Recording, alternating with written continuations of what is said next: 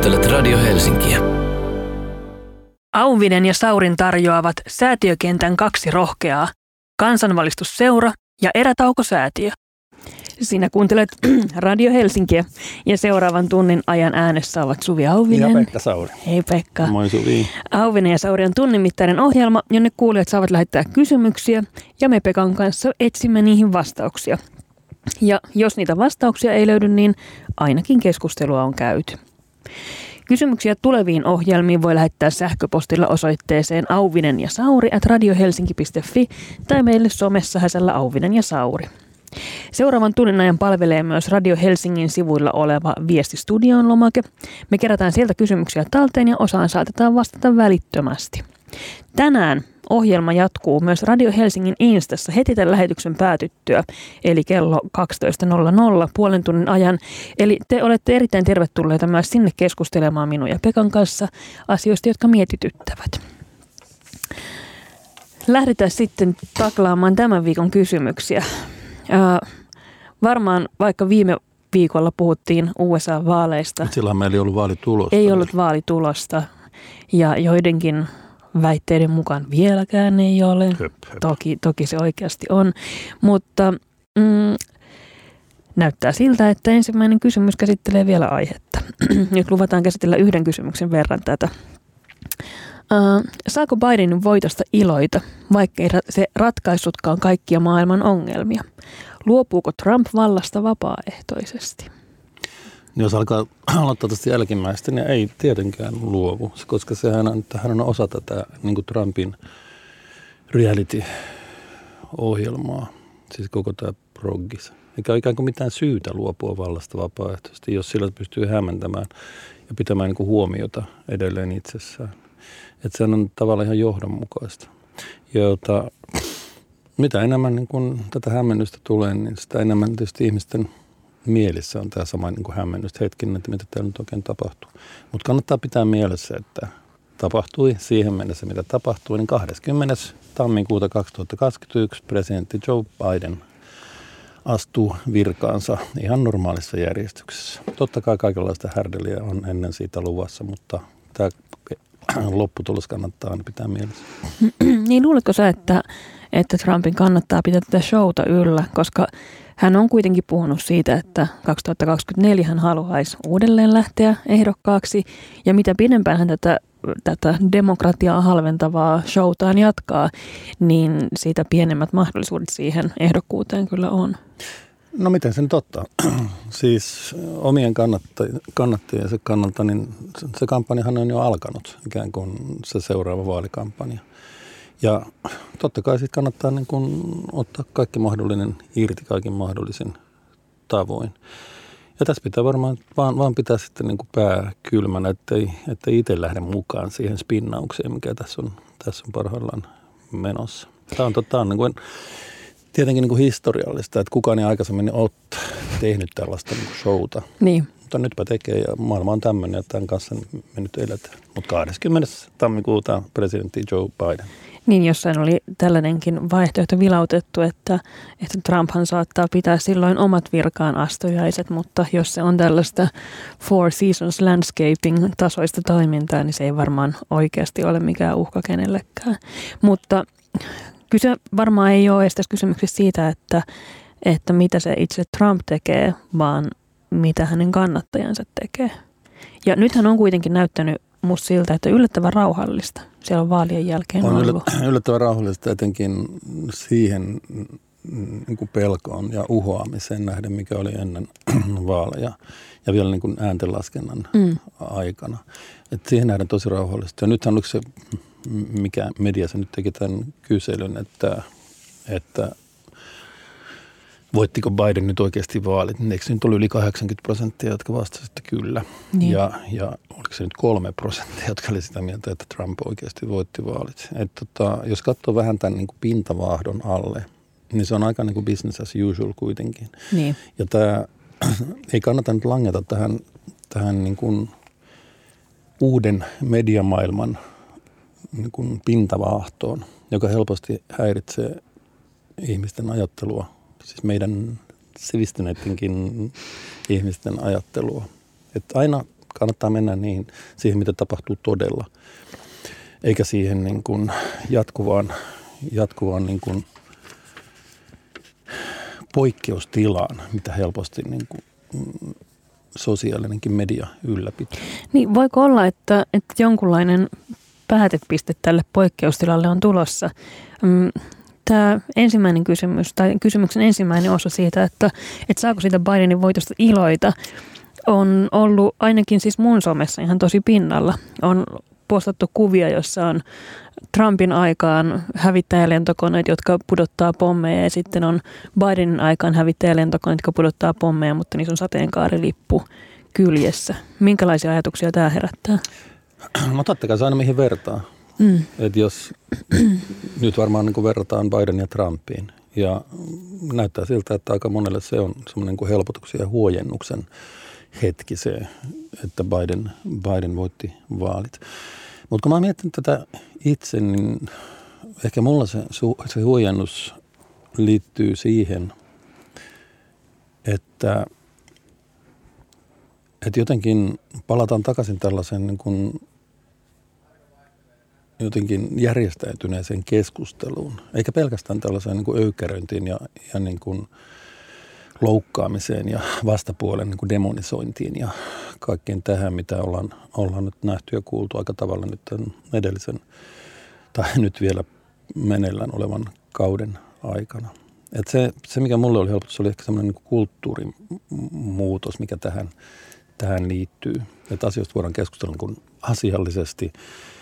Ei tarvitse lähteä mukaan jokaisen niin kuin impulssiin tai tunnekuohdukseen, jolla tietysti niin kuin tällainen reality show tähti pelaa mielellään. Just se niin kuin, siis ennen sitä, tai joku aika sitten kutsuttiin huomiotaloudeksi. Mm.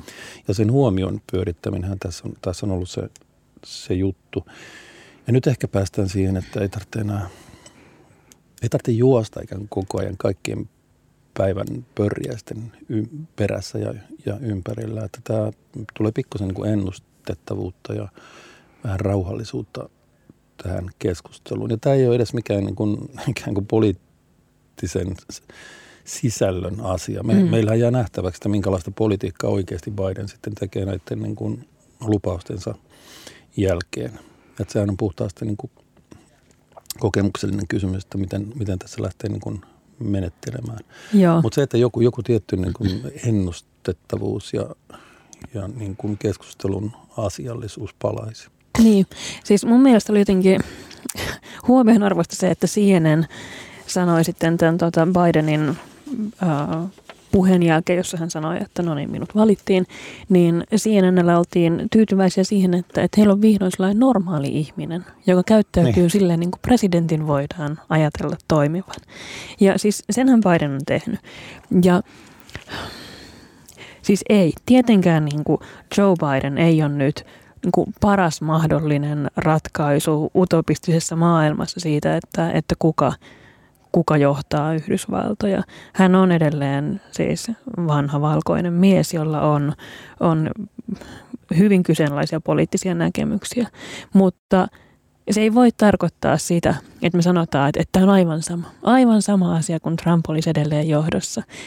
Se ei ole sama asia, että nyt laitetaan vain sateenkaarilippusen pommikoneen kylkeen. Mun mielestä sellainen ajattelu on jotenkin ihan super etuoikeutettua ja siinä, siinä ikään kuin, niin kuin sivuutetaan kaikki se hätä, mikä ihmisillä on ollut Trumpin aikakaudella. Siinä sivuutetaan kaikki se työ, jota on tehty Trumpin aikakaudella, jotta tapahtuisi joku mikä tahansa muutos parempaan. Ja joo, mä olen ollut innoissani siitä, että Joe Bidenilla on kaksi koiraa, josta toinen on reskuekoira. Ja nyt tulee Valkoisen talon ensimmäinen, ensimmäinen tota, reskuekoira. Ja totta kai tämä on Totta kai tämä pelaa Bidenin pussiin. Totta kai se on vaan tällainen julkisuustemppu, mutta, mutta siis ei voi myöskään niin sivuuttaa sitä, että Biden on ensimmäinen, presidentti, ensimmäinen Yhdysvaltojen presidentti, joka nostaa esimerkiksi transihmiset siinä puheessaan näkyviin. Hän sanoi, että, että okei, nyt meillä on valittu ensimmäisiä transsukupuolisia ihmisiä korkeisiin virkoihin. Ja mun mielestä pitää niin kuin sallia itselleen se, että, että aina ei tarvi olla kauhean vihanen.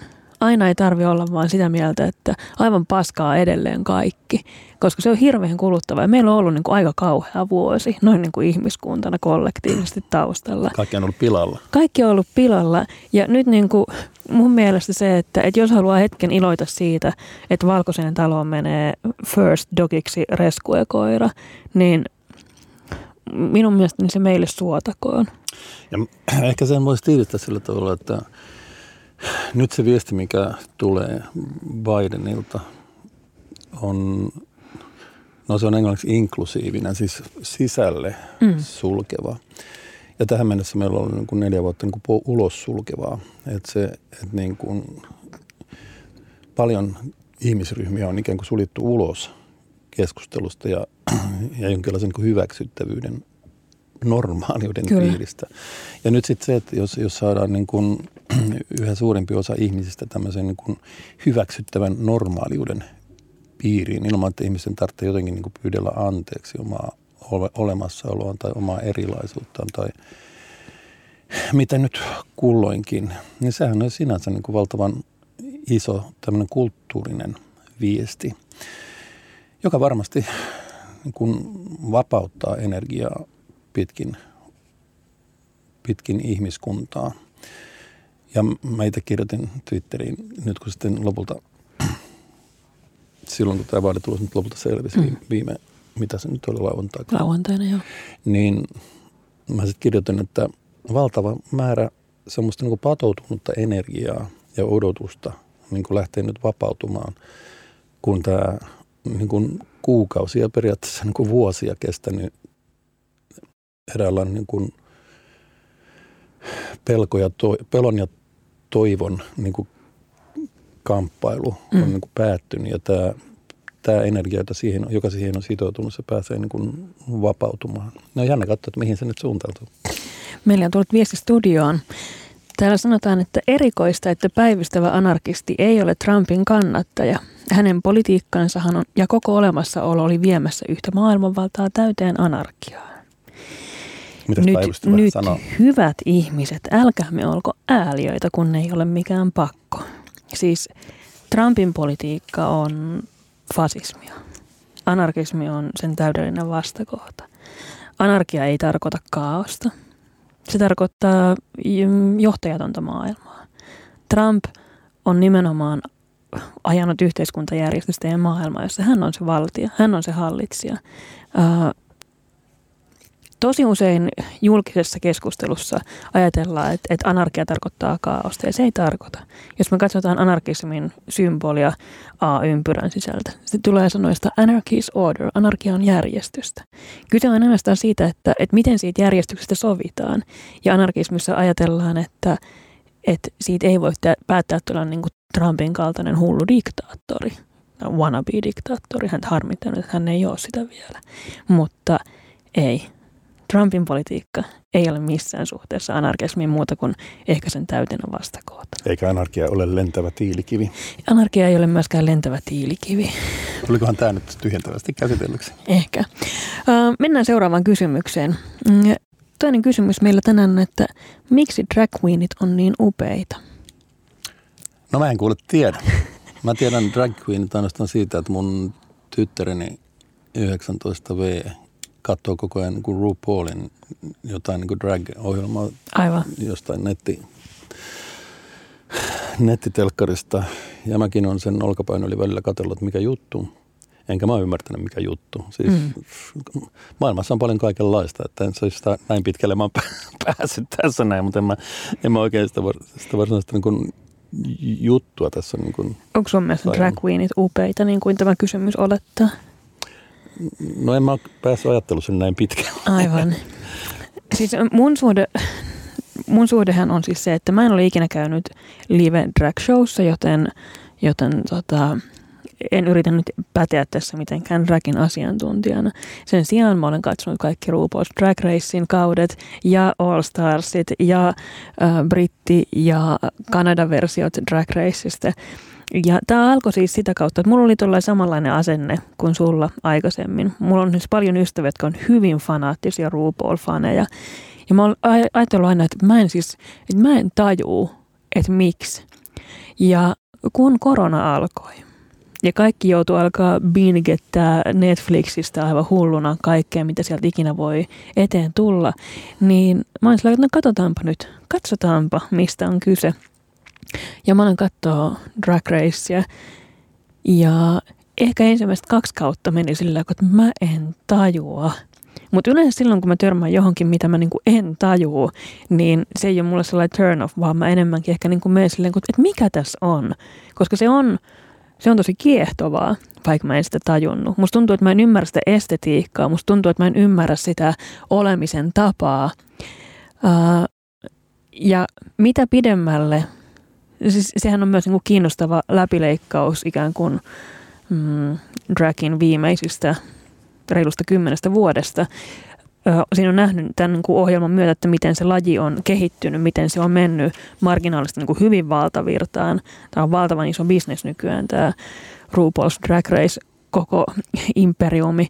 Ja kyllä olen nykyään sitä mieltä myös, että drag queenit on aika upeita.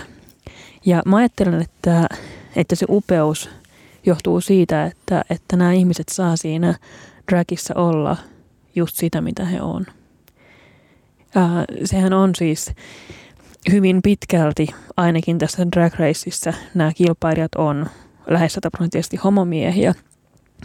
Ja kyse ei ole siitä, että, että siinä niin kuin teeskenneltäisiin naisia – se on, se on erilainen leikki, se on pukeutumisleikki.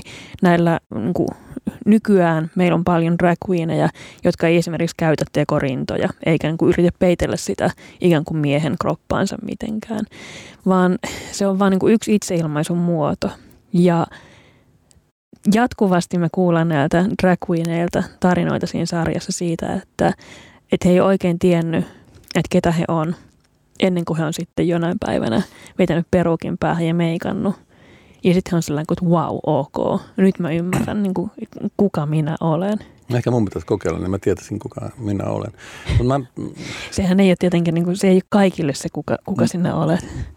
Mutta tota, siis, no ymmärrän tuon, mitä sä sanot, mutta tota, mulla se ehkä enemmän niin, että tämä ei nouse mulla ikään kuin sen riman yläpuolella, että mä ryhtyisin niin kuin – ottaisin tämän niin kuin projektissa. Katsotaan nyt, että mikä tämä juttu on. Voiko tämä olla sukupolvikysymys? Se voi olla sukupolvi, mutta, mutta mulle se on täysin, siis mulla ei ikään kuin mitään mielipidettä. Sitten ihmiset mm. saa tehdä mun puolesta ihan mitä huvittaa. Mm. Saa tota, pitäkö niin drag showt ja ties mitä, pitäkö tehdä siinä mitään. Mutta mä suhtaudun tähän asiaan vähän samalla tavalla, kun mä suhtaudun johonkin niin kuin Masked Singerin tai, tai tota, Tanssii tähtien kanssa tai johonkin tällaisen kuin TV-showhun. Mm. Että et kaikenlaista niin näyttää maailmassa olevan, että, tota, mutta se, se ei ole niin kuin mulle. Että mulla, mulla on muuta. Aivan. Ja, tota, ja se, että mulla on muuta, niin se suotakoon mulle. Ja, tota, Totta kai. Ja tota, siis kysymys ei ole niin siitä, että siis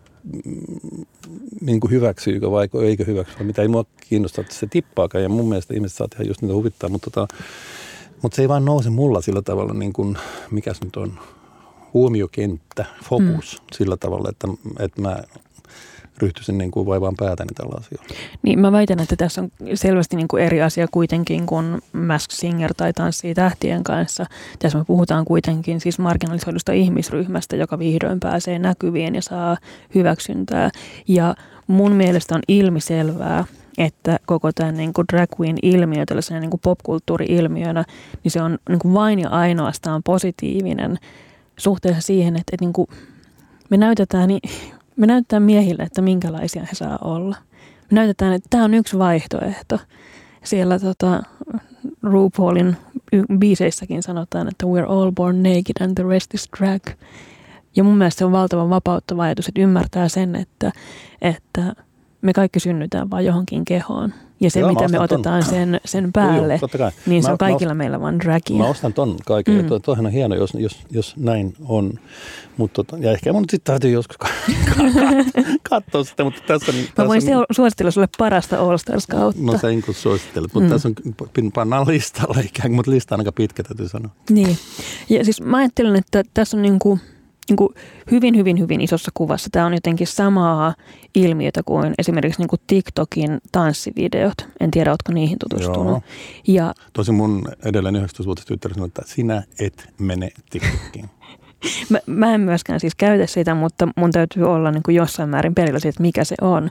Ja mun mielestä se, että, että siellä on esimerkiksi niin kuin Fortnitein kautta on tullut hirveä määrä nuoria miehiä, nuoria poikia, jotka tanssii. Ja siinä ei ole mitään ikään kuin hävettävää. Se ei ole sellainen jotenkin neitimäisyyden osoitus. Ja siinä ei ole mitään sellaista niin kuin painolastia, vaan silleen, niin kuin, että okei, että miehet ja pojat voi olla sitä, että, että ne tanssii TikTokissa ja ne voi pukeutua drag queeneiksi. Niin kuin, hei, we're all born naked and the rest is drag. Mulla on kyllä pitkä matka siihen, että mä menisin tanssiin TikTokissa, voin kertoa. Ja, mutta sun ei onneksi tarvitse, sä voit olla just tollainen mies kuin mm. sä olet. Keskustellaan seuraavan mainoskatkon jälkeen tolkusta. Suomen virallinen äppiradio. Radio Helsinki. Ne seurannanne seuraava 40 minuuttia tolkun ihmiset Suvi Auvinen ja Pekka Sauri. No ei, mennään keskustelemaan seuraavaksi kolmannesta kysymyksestä. Onko tolkku hyvä vai huono asia? Ihmiset käyttää sitä sekä kehuakseen että haukkuakseen. Oletteko te tolkun ihmisiä? Niin, äm, tämähän on sikäli ajankohtainen keskustelu, että viime lähetyksen aikana joku sanoi minua tolkun ihmiseksi täällä Paljon vettä studioon ää, lomakkeen kautta. Ja jouduin siinä sitten pysähtymään ja tutkiskelemaan sydäntäni. Pekka, Se, onko sun, mielestä, onko sun mielestä, Pekka, tolkku, tolkun ihmisyys hyvä vai huono asia? No eikö se ole sellainen asia, että sitä ensin käytettiin tämmöisenä niin kuin positiivisena, että suhtautuu asioihin rauhallisesti ja maltillisesti. Eikö niin kuin maltin kanssa mm. niin kuin sama tai synonyymi? Mutta sitten sehän on muuttunut tietysti myös haukkumasanakseen, että tota, eikö valkoiset setämiehet ole tolkun ihmisiä? Ja, niin, niin kuin minä. Ko- konservatiivit. Niin, joo. Ja tota, ja mulla on nyt sellainen syvään uurtunut itsesuojeluvaisto, että jos mä aistin, että jonkun sanan ympärillä on, on, on kertynyt jotakin niin kuin hankalaa painolasta, niin mä vältän suin surminkin käyttämästä sitä. Mutta mikä on ehkä vähän tavalla vahinkokin ja ehkä tämä tolkku nyt voidaan vähäksi aikaa niin kuin haudata ja katsella syntyisikö joskus uudestaan tulevaisuudessa, mutta tota, että make tolkku great again. Jos näin, mikähän se lyhennysmatsi oli. Ensin se meni tolkku ja sitten salkku. Näin. Mutta tota, mut varmaan mä oon sikäli, sikäli niin kuin tolkun ihminen oli, sekä, oli se painolasti mikä hyvänsä. Et kyllähän, siis varmaan tämäkin on ehkä pikkusen liittyy siihen, että on nähnyt niin kuin elämässä yhtä sun toista ja aika paljon niin kuin lentomaille takana, niin sitä ei ehkä niin kuin sillä hätkähdä niin kuin kauhean pienestä. Että tota, sitä ottaa aika rauhallisesti. Ja, ja jos se on sitten niin kuin tolkullista, niin sitten mun puolesta saatte, saatte haukkua tolkun, tolkun ihmiseksi. Mutta tähän sisältyy myös sellaista ehkä vähän pateettista, pateettista niin kuin sankari-identiteettiä, mikä mua on ehkä vaivannut pienestä pitäen, että mä, mun pitää aina jotenkin säilyttää toimintakykyinen, vaikka maailma palaisi ympärillä ja mä oon niin kuin viimeinen, joka jää pystyyn ja mä juoksen niin kuin pelastamaan, jos jotain tapahtuu ja kaikkea tätä näin. Niin tota se, ja se, to, se niin kuin tolkullisuus tai niin kuin rauhallisuus liittyy sit siihen, että tota, ei, se, ei se ole sinänsä niin kuin mikään itseisarvo, vaan se on niin kuin väline sille, että säilyttää toimintakykynsä niin kuin kriisitilanteessa. Ja tähän mä oon niin kuin opettanut itteni varmaan tyyliin niin kuin siitä lähtien, kun vierotin itseni tutista,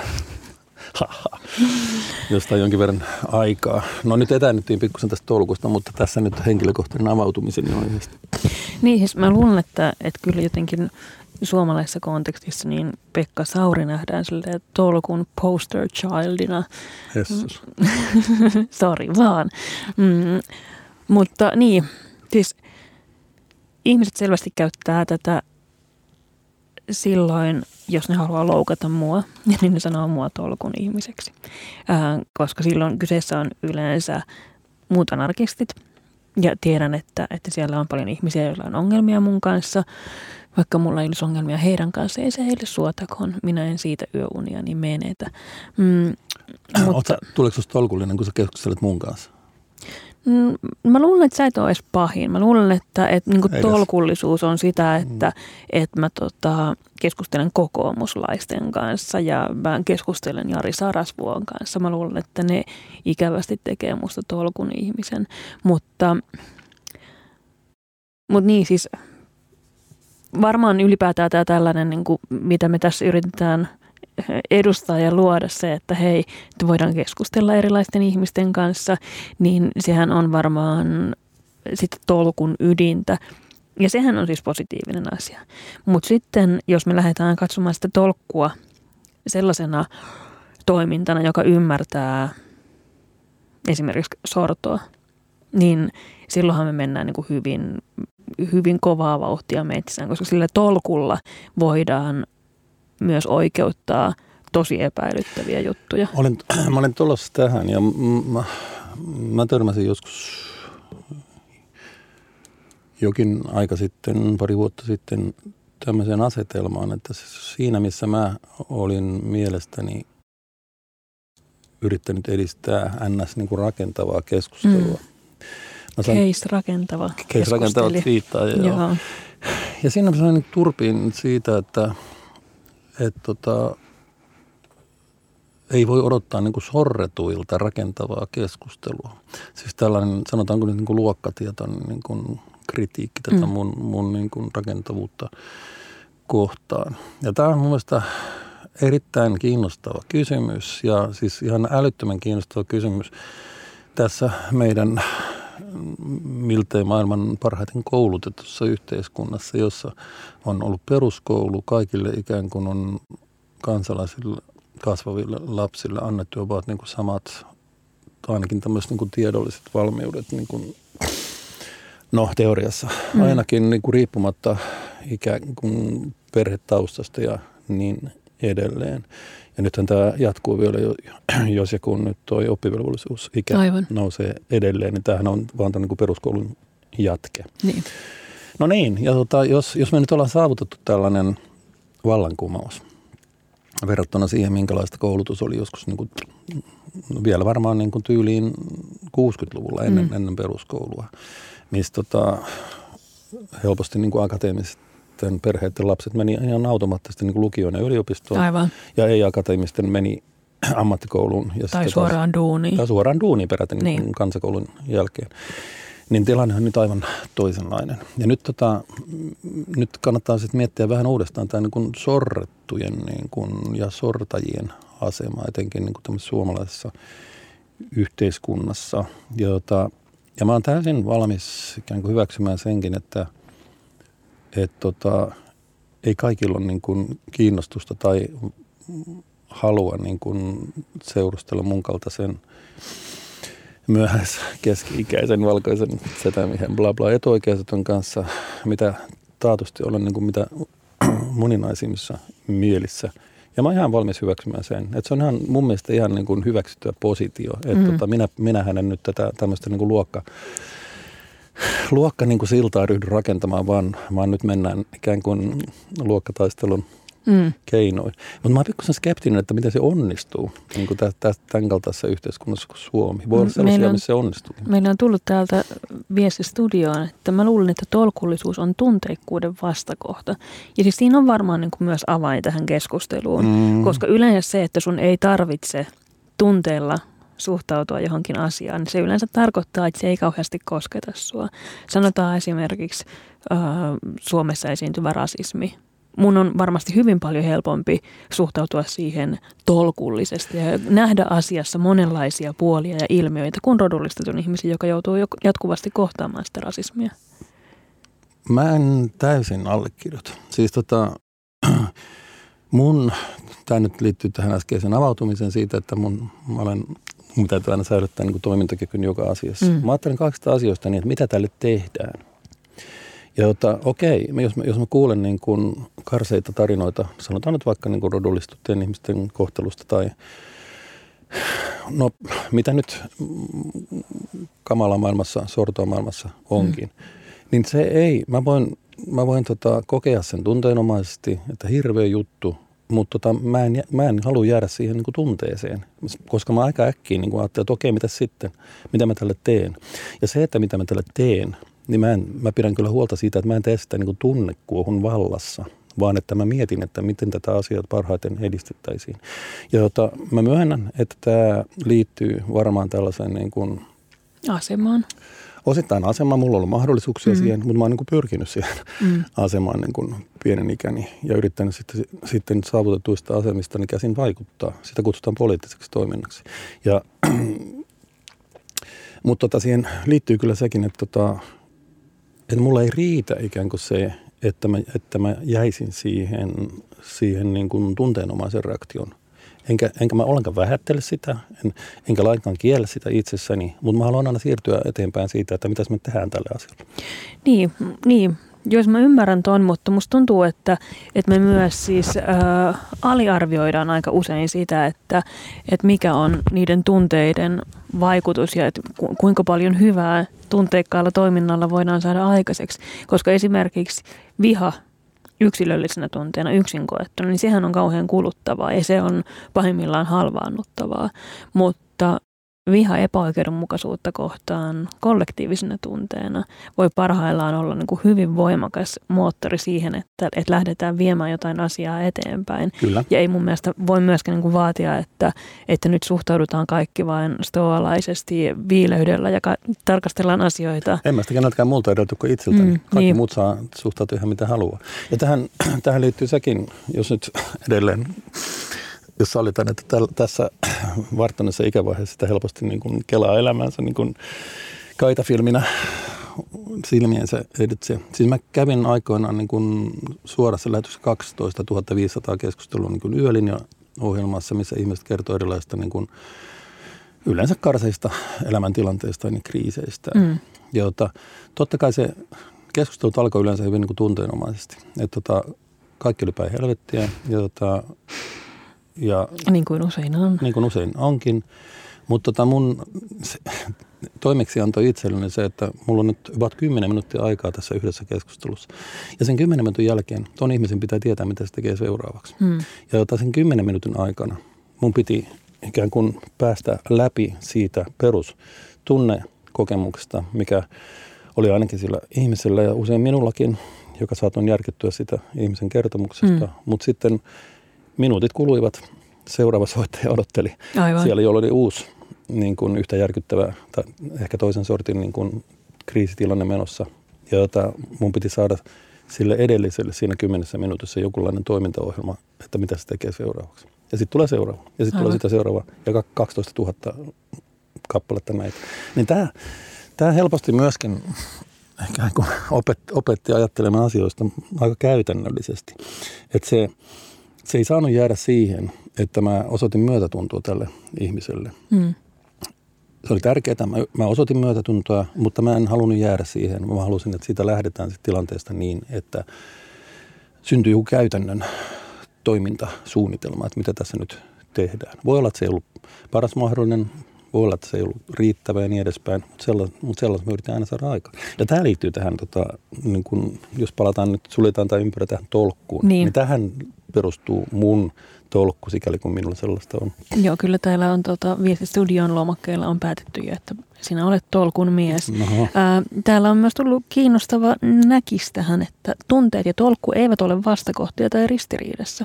Tunteet on aina mukana niilläkin, jotka kovasti väittävät olevansa objektiivisia harkinnassaan. Ja toisaalta tolkullinen voi olla, vaikka olisi vahvasti tunteella mukana aiheessa. Kyllä, tämä on hyvä näkökulma, olen aivan samaa mieltä. Ja musta tuntuu, että, että tosi usein sitä mm, tunnetta tai niitä omia ennakkoluuloja tai vaikka rasismia, niin sitä naamioidaan sen ikään kuin näennäisen sivistyneen keskustelun ja sen tolkun alle myös. Eli mä sanoisin, että olkaa varuillanne, kun kohtaatte tolkkua ja kysykää, että, että onko tämä todellista tolkkua vai valetolkkua ja miten minun yritetään tällä tolkullisuuden savuverholla vaikuttaa. Kaikkein pahinta, pahinta ja salakavalinta on se, että monet tolkun nimestä ovat tosi mukavia. Kyllä, kyllä. Joo, ja siis se, mitä mä olen havainnut itse esimerkiksi näille kokoomuslaisille puhuessani, niin mitä enemmän ihmisellä on valtaa, niin sitä sitä suuremmalla todennäköisyydellä sillä on mahdollisuus olla mukava. Koska mikään ei silloin uhkaa sitä ihmistä. Sen ei tarvi ärhennellä ja sen ei tarvi olla ikään kuin mulkku sulla, koska sä et mitenkään uhkaa sitä. Ja kannattaa pitää varansa mukavuudenkin kanssa, koska ainakin kannattaa niin kuin miettiä, mistä se johtuu. Mä pidän totta kai siitä, että ihmiset on mukavia ja mä pidän siitä, että keskustellaan jotenkin kohteliaasti, mutta, mutta niin, palatakseni tähän, että oletteko te, te ette olkun ihmisiä, niin mä toivon, että, että mua ei pidetä sellaisena niin kuin vääränlaisena tolkun ihmisenä sen takia, että mä oon valmis keskustelemaan eri ihmisten kanssa.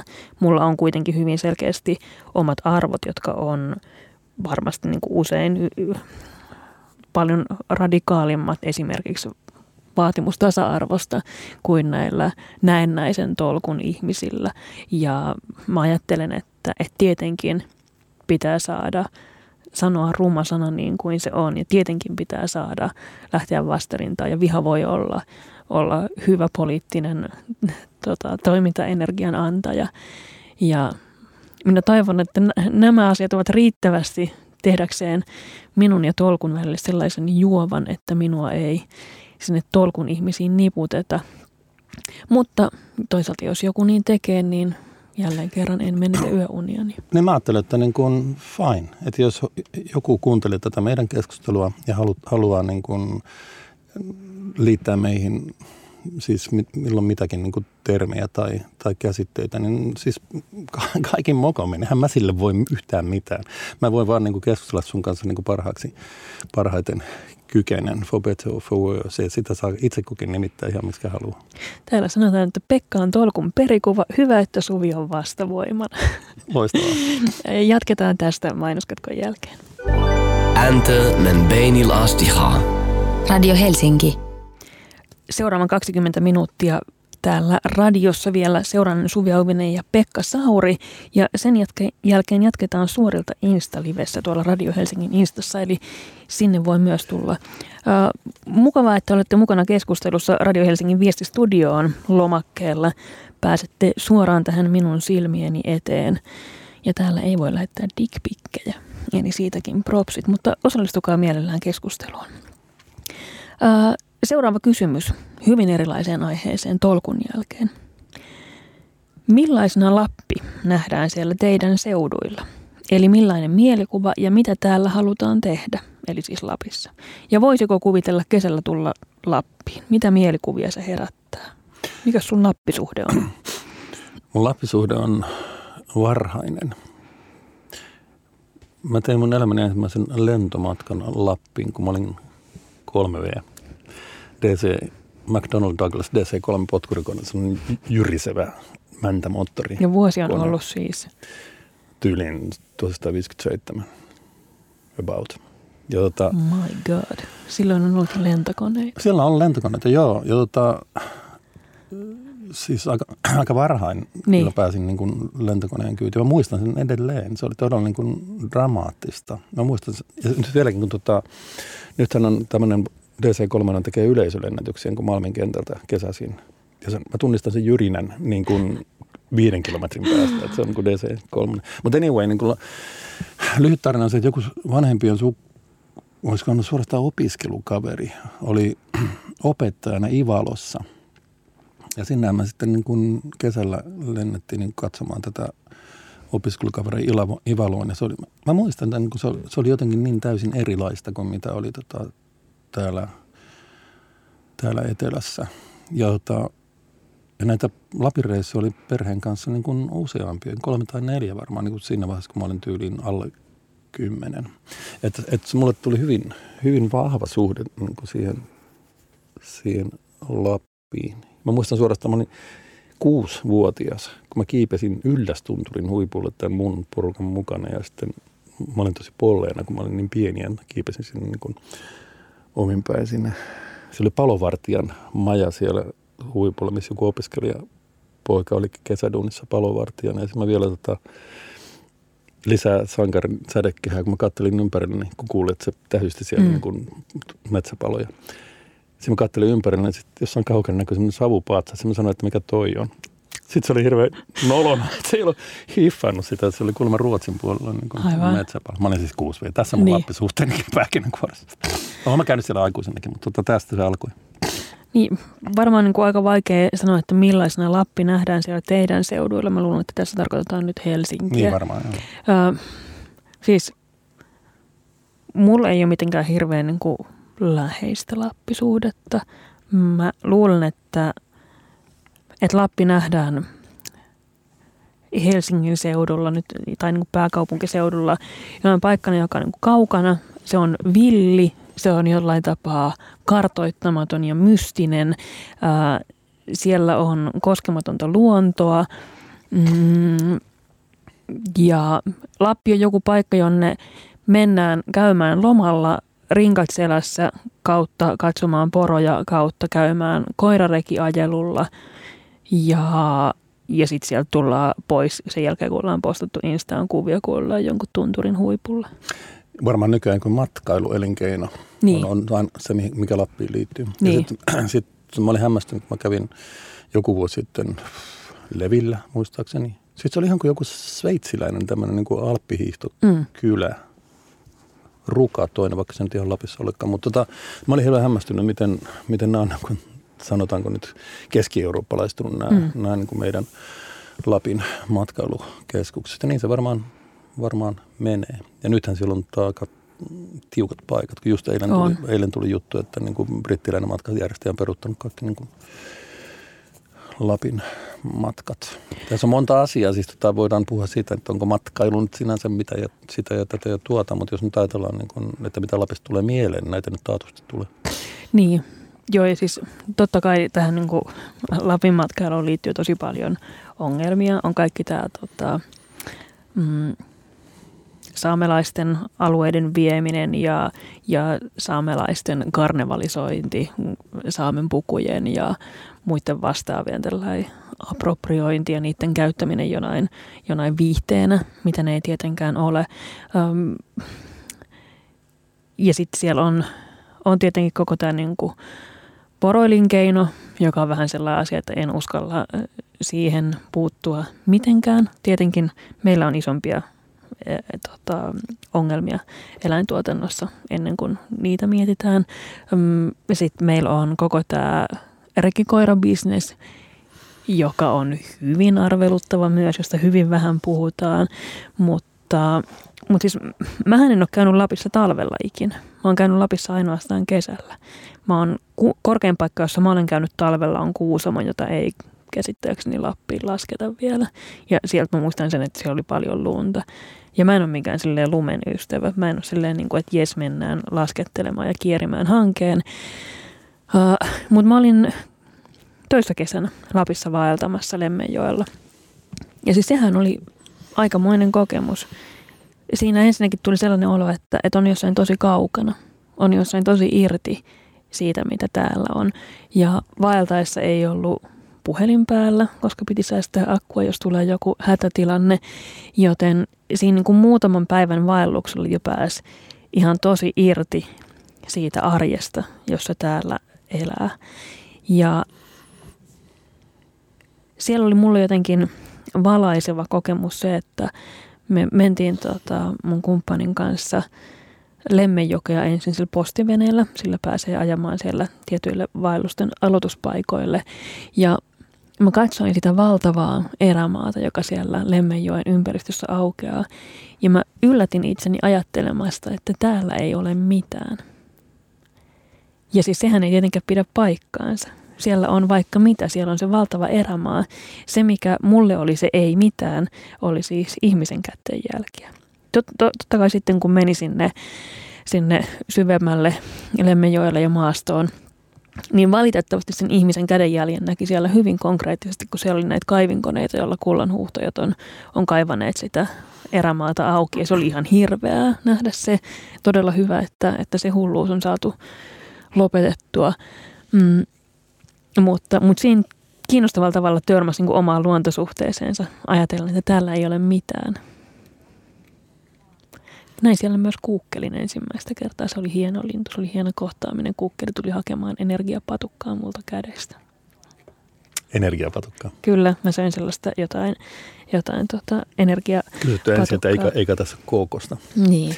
Mutta kyllä mulle nyt ainakin viime vuosikymmenen, niin kyllä tämä Lappi on näyttäytynyt mulle hyvin vahvasti tämmöisen niin kuin, no sanotaan että vaikka aluepoliittisena asiana, että mikä on, mikä on Lapin tulevaisuus nyt sitten asukkaiden kannalta ja työpaikkojen kannalta ja niin edelleen.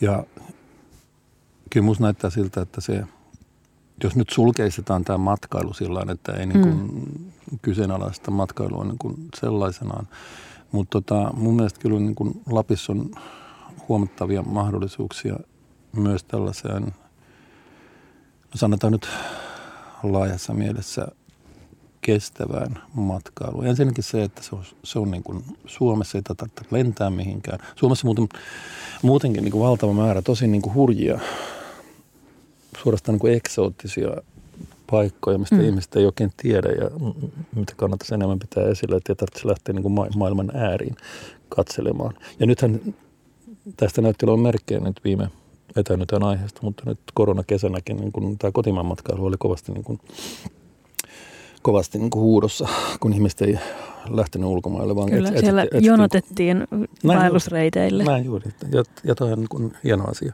Ja voisin kuvitella, että, että tästä löytyy niin kuin Lapille sitten Lapille sitten niin kuin tulevaisuutta. Ja kannattaa nyt aina pitää mielessä se, että puhutaanko maantieteellisestä alueesta vai mm. puhutaanko ihmisistä. Aivan. Ja nämä menee suloisesti sekaisin helposti, että, se, että Lapissa, Lappi on toisaalta niin kuin ainutlaatuinen maantieteellinen alue ja toisaalta taas tota, siellä asuu ihmisiä, joiden pitäisi elantonsa jostakin, niin kuin, jostakin hankkia mahdollisimman niin kuin Joo kestävällä lailla. Joo, ja siis ei myöskään voida ajatella, että Lappi on vaan joku sellainen niin kuin ihmelandia, jonne me mennään viihtymään ja temmeltämään, miten mielitään. Nythän esimerkiksi silloin, kun, kun korona alkoi, niin sieltä paikalliset tuli pyyntö, että älkää tulko tänne tartuttamaan meitä, mm, kiitos. Näin. Mikä mm. on niin kuin varsin relevantti pointti. Ja sitten ei myöskään niin kuin Lapista voida puhua ilman, että puhutaan saamelaisista ja, ja heidän oikeuksistaan esimerkiksi maahan. Mm, mä en siihen aiheeseen ehkä mene enempää, koska en ole asiantuntija, mutta, mutta suosittelen kaikille katsomaan Maan sisällä linnut elokuva, Marja Helanderin ohjaama. Oletko nähnyt, Pekka? En. Se on lyhyt elokuva, se on Areenassa. Maan sisällä linnut, käykää katsomassa se sieltä.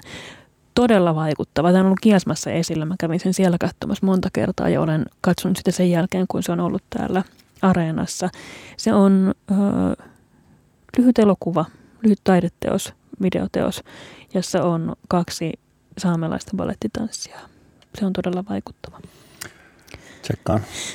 Um, sitten mennään tämän lähetyksen todennäköisesti viimeiseen kysymykseen, joka tapahtuu nyt tässä lähetyksen aikana. Sen jälkeen jatkamme tosiaan saman tien tuolla Instaliven puolella.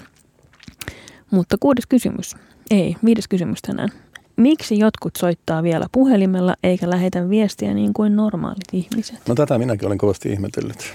Eli tässä ei tulla sukupolvikysymykseen. No ei varmaan. Siis mä en ikinä soita kenellekään. Siis tota, se on hirveää. Tai ellei nyt ole joku ihan tällainen niin kuin poikkeuksellinen, tai suorastaan niin kuin hätätilanne. Mm. Et mun, jos, mä, jos mä ihmettelen, no okei, jos mä en saa jotain niin kuin lasta kiinni mm. niin kuin tolkullisessa, tolkullisessa ajassa, niin mä saatan soittaa perään.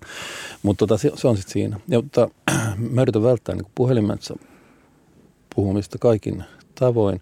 Jo senkin takia, että sit on nykyään niin tottunut siihen, että kaikki tieto on tekstiä. Mm. Niin kuin mustana valkoisella. Aivan. Ja tota, ne, ne, ketkä useimmiten mulle soittaa, on niin kuin toimittajat. Hassua kyllä. Mm jotka haluaa niin kysyä jotain tai haastatella tai jotain tuollaista. Ja jota, mahdollisimman äkkiä mä, mä yritän niin kuin päättää sen keskustelun niin, että lähetä mulle niin kuin mailia tai tekstari tai jotain. Ja sitten sovit, sovitaan niin kuin aika. Mutta tota, mä oon jotenkin niin etääntynyt siitä niin kuin puhelinkeskustelun muodista, että tota, mä en esimerkiksi uskalla enää sopia mitään niin kuin puhelimessa, koska mä en ole ihan varma, että oliko se nyt tiistai. Aivan. Mutta mä haluan, siinä mä haluan sen niin kuin mustana valkoisella, että se oli nyt sitten tiistai. Mä pystyn siirtämään sen kalenterin sieltä ja kaikkea tota näin. Niin. Ja näin pitkälle on tultu. Kun muistaa, että joskus, joskus niin kuin kouluaikoina tähän saattoi roikkua niin kuin lankapuhelimessa Aivan. tuntikausia niin kuin kavereiden kanssa lätistä vaan niin kuin ihan joutavaa. Joo, siis tässä on tapahtunut valtava muutos, sanotaan viimeisen kymmenen vuoden aikana, kun meille on tullut siis tämä teknologia, että meidän ei enää tarvitse puhua toisille. Musta tuntuu, että ihmiskunta jotenkin odotti sitä, että, ah, että vihdoin voi ikään kuin valita itselleen sopivan ajan, koska lähtee siihen kommunikaatioon. Ei tarvitse miettiä, että, että onko mulla nyt joku tilanne tässä päällä, koska siihen tekstiin voi vastata sitten, kun sulle on sopiva hetki. Ja mm, mun lapsi on kasvanut maailmassa, jossa on ollut siis älypuhelimet koko ajan. Ja hänellä oli siis kiinnostava kysymys tässä taannoin. Se tuli puhelin kädessä silleen, että äiti hei, että minkä takia tämän laitteen nimi on puhelin, kun sehän on vain yksi Just näistä näin. äpeistä. Ja se oli mulle sellainen, että ok, olen miljoona vuotta vanha kokemus ensinnäkin. Ja sen jälkeen mä lähdin miettimään sitä, että totta, että se puhelin on varmaan niin kuin yksi vähiten käytettyjä appeja mulla mun puhelimessa. Ja on ihan älytöntä, että se edelleen dominoi sillä tapaa kaikkea muuta puhelimen käyttöä. Nythän on tullut iPhonein tuli tällainen pakotettu päivitys. Ja aikaisemmin, jos sulle tuli puhelu, niin se puhelu täytti sen koko ruudun ja sä et pystynyt Joo. ikään kuin sivuuttamaan sitä mitenkään. Mutta nyt se tulee enää pienenä palkkina sinne ylälaitaan. Että sä voit jatkaa sitä scrollaamista ja sivuuttaa vaan sen. Sun ei tarvitse reagoida siihen puheluun millään tavalla. Ja tässä on varmaan niin kuin jonkunlaisen uuden murroksen kynnys, eikö On, ja, ole? sen, ja uuden sanan kynnys, koska Mm. puhelin sanahan keksittiin 1800-luvun puolella, niin kun, kun ei haluttu käyttää telefonia. Niin, Tai en, ensin käytettiin telefonia. Ja tota, sitten kun oli tämä suomalaisuus aalto, niin sitten haluttiin keksiä kaikille vierasperäisille sanoille niin suomenkielinen. Sitten tuli puhelin. En muista, oliko se nyt sitten... joka pohjaa siis puhumiseen. Oliko se nyt Yrjö Koskinen vai kuka se nyt keksi tämän puhelimen. Mutta tota, sen jälkeen se on ollut puhelin. Ja hassua kyllä, niin sehän on täysin vanhentunut nyt se, se sana. Mutta en mä ole vielä keksinyt mitään niin kuin, niin kuin luontevaa korviketta sille, että Niin. mikä toi laite, laite nyt sitten on. Kaikkia uudenlaisia sanojahan jatkuvasti toki kehitetään. On varma, että puhelinkin tulee tässä syrjäytymään vielä. Ää, tota, niin kotuksellehan ehdotetaan aina, he ehdottaa myös Mm. uusia, uusia sanoja. Ja muistan silloin, kun tuli handsfreet, niin siis tämä tällainen niin kuin systeemi, jonka sä voit esimerkiksi virittää autoon niin, että sä pystyt puhumaan puhelimeen ilman, että sulla on se puhelin kädessä, niin silloin kotus etsi sille suomenkielistä sanaa. Ja heidän ehdotuksensa, jos en väärin muista, oli ilmahaloo. Mikä on musta ihana, se on supersympaattinen.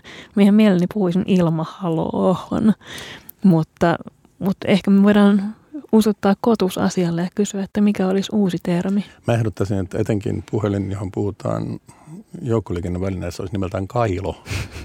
Totta. Ja mikä se on se asia, että jengi puhuu nykyään puhelimeen silleen niin kuin se olisi näkkileipää? Tiedätkö, että ne pitää sitä kädessä? Se on hassua. Näin, Silleen, joo, niin. niin. vaakasuorassa. Niin. Mikä se on? Mikä Mä en se ymmärrä asia sitä, on? koska tota, Ehkä joku voi sivistää meitä boomereita. ehkä näin. Ehkä joku voi lähettää meille viestiä ja kertoa, että mistä on kyse. Mutta, mutta siis tässähän on just toi niin kuin tekstin ja puheen iso murros, mistä puhuit aikaisemmin, niin on selvästi niin kuin kaikkialla meidän ympärillä. Ja just se, että, että me ikään kuin luotetaan enemmän kirjoitettuun tekstiin, mikä on hassua. Totta kai Ja se niin kuin, paradoksaalista. Kun Mm. toisaalta puhutaan, että, että nuoret ei lue ja kaikkea tätä näin. Aivan. Ja nuorethan kirjoittaa ta- Kyllä. pa- paljon enemmän kuin ikinä. kyllä, En mä ikinä kirjoittanut näin paljon, kun mä, tota, mä olin vaikka koulussa. Niin. Koska nyt mä kirjoitan ihan koko ajan. Siis, tota, siis sosiaalisen median kyllä. Sähköpostia tai mitä nyt me boomerit tehdäänkin. Niin. Mutta tota, valtava määrä tekstiä. Ja se olisi tosi jännä, jos, jos se niin kuin säilyttäisi jonnekin, tai saatiin sitten, jos se olisi printtinä jossain, niin sehän olisi kaksi, kaksi niin kuin vintillistä, olisi niin kuin jo muutaman vuoden niin kuin kirjoitukset. Että miten valtava määrä sitten tuolla jossakin Niin ihmiset on tuottaa informaatiota Niin, tällä just näin. hetkellä nimenomaan kirjoitetussa muodossa enemmän kuin mitä se oli 10 000 vuotta ennen ajanlaskun alkua vuoteen 2004 asti tyyliin. Niin tällä hetkellä tuotetaan enemmän informaatiota muistaakseni enemmän kuukaudessa kuin ja, koko sillä ja, ja nuoret ei lue mitään. Ja nuoret ei lue mitään väitteiden mukaan. Mutta niin, miksi jotkut ihmiset vielä soittaa puhelimella eikä lähetä viestiä niin kuin normaalit ihmiset? Onko se sitten niin kyse siitä, että halutaan hämätä, halutaan saada, siis mä luulen, että esimerkiksi toimittajat, niin jos haluat saada jonkun ikään kuin kiinni vaikka jostain Aa. valheesta, niin sähän soitat totta silloin, kai, koska se ihminen ei ehdi valmistautua ei. ja se ei ehdi soittaa viestintätoimistoon, että mitä helvettiä mä nyt sanon, tai joku muu ei muotoile sille niitä vastauksia. Ja toimittajathan ei, siis vasta viimeisessä hädässä hyväksytä ennen kuin sähkö, sähköpostihaastattelut esimerkiksi. Mikä on mun mielestä hyvä asia. On, joo. Koska, koska sä en koskaan tiedä, kuka ne on kirjoittanut. Niin, niin. Ja ihmiset saadaan oikeat vastaukset esiin, jos ne joutuu puhumaan niitä. Mutta, mutta onko joku muu syy, miksi joku vielä soittaa puhelimella koska siis mun reaktio on se, että, jos joku soittaa mulle jostain numerosta, jota mulla ei ole tallennettu, mm. niin en mä vastaa tietenkään. Mä oon että hyi, kuka mulle soittaa? Sitten mä saatan googlaa sen numeron sen jälkeen. Ja mä jotenkin oletan, että, että kaikki ihmiset nykyään lähettää sähköpostin tai tekstiviestin tai Whatsappia, jos niillä on jotain asiaa, eikä soita. On, ja sitten tähän liittyy vielä sekin, että mä oon ollut niin laiska, että mä en ole saanut esimerkiksi tämmöistä puhelinmyyntisulkua mm. aikaiseksi. Ja senkin takia jo, että jos tulee tuntematon numero, niin mä en vastaa siihen, koska mä en halua ruveta seurustelemaan. Että, Aivan. että no moi Pekka, mulla olisi nyt hyvä, hyviä uutisia sulle, että niin kuin Tsönkön Tsönkön lehden niin erikoistarjous olisi tulossa. Ja niin. siis tuommoinenkin saattaa hajottaa jotenkin sen, jos mulla on menossa joku ajatus mm. ja sitten tulee niin kuin tällainen niin kuin puhelinmyyntitilanne, niin se saattaa kestää niin kuin jonkin aikaa, että mä pääsen takaisin siihen niin kuin flowhun, mikä mulla oli aikaisemmin. Ja senkin takia mä en, mä en vastaa tuntemattomia. Niin se tuntuu jotenkin niin kuin tungettelulta. Se tuntuu siltä, että joku tulee siihen sun henkilökohtaiseen tilaan, jos joku soittaa sulle pyytämättä ja yllättäen. Just näin, just näin. Ja sitten se on jännä, että ihmiset, sitten kun ihmiset nyt soittaa mulle kysyy, että niin soitais mä pahaan aikaan. Mm. Ja mä sitten, että en mä olisi vastannut, jos olisi paha aika. Että niin. Että, että jotenkin se on itsestään selvää, että jos mä vastaan kerran, niin sitten mä vastaan. Että se, ettei se nyt niin paha aika varmaan nyt ole. Niin.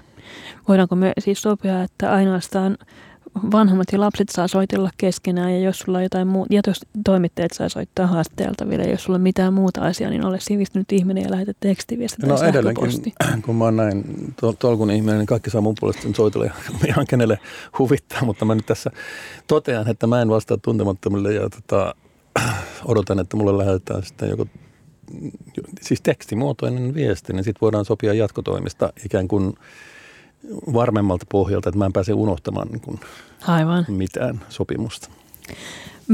Meillä loppuu lähetysaika, mutta tosiaan me jatketaan nyt tästä suorilta heti, kun saadaan lähetys pystyyn tuonne Radio Helsingin Insta-livessä. Auvinen ja Sauri on kuunneltavissa jälkikäteen podcastina kaikilla yleisimmillä podcast-alustoilla. Meille voi lähettää kysymyksiä osoitteeseen auvinen ja sauri radiohelsinki.fi tai somessa suoraan minulle ja Pekalle. Ja tosiaan nyt jatketaan heti perään Radio Helsingin Instassa ja siellä jatketaan ainakin aiheesta, että Helsingissä liikkuu yli sadan mahdollisesti vaarallisen nuoren joukko, totta vai tarua. Mutta tulkaa mukaan sinne keskusteluun. Auvinen ja Saurin tarjoavat säätiökentän kaksi rohkeaa, kansanvalistusseura ja erätaukosäätiö. Helsingistä tuli Suomen suuriruhtinaskunnan pääkaupunki vuonna 1812 ja itsenäisen Suomen pääkaupunki joulukuussa 1917. Tämä on Radio Helsinki.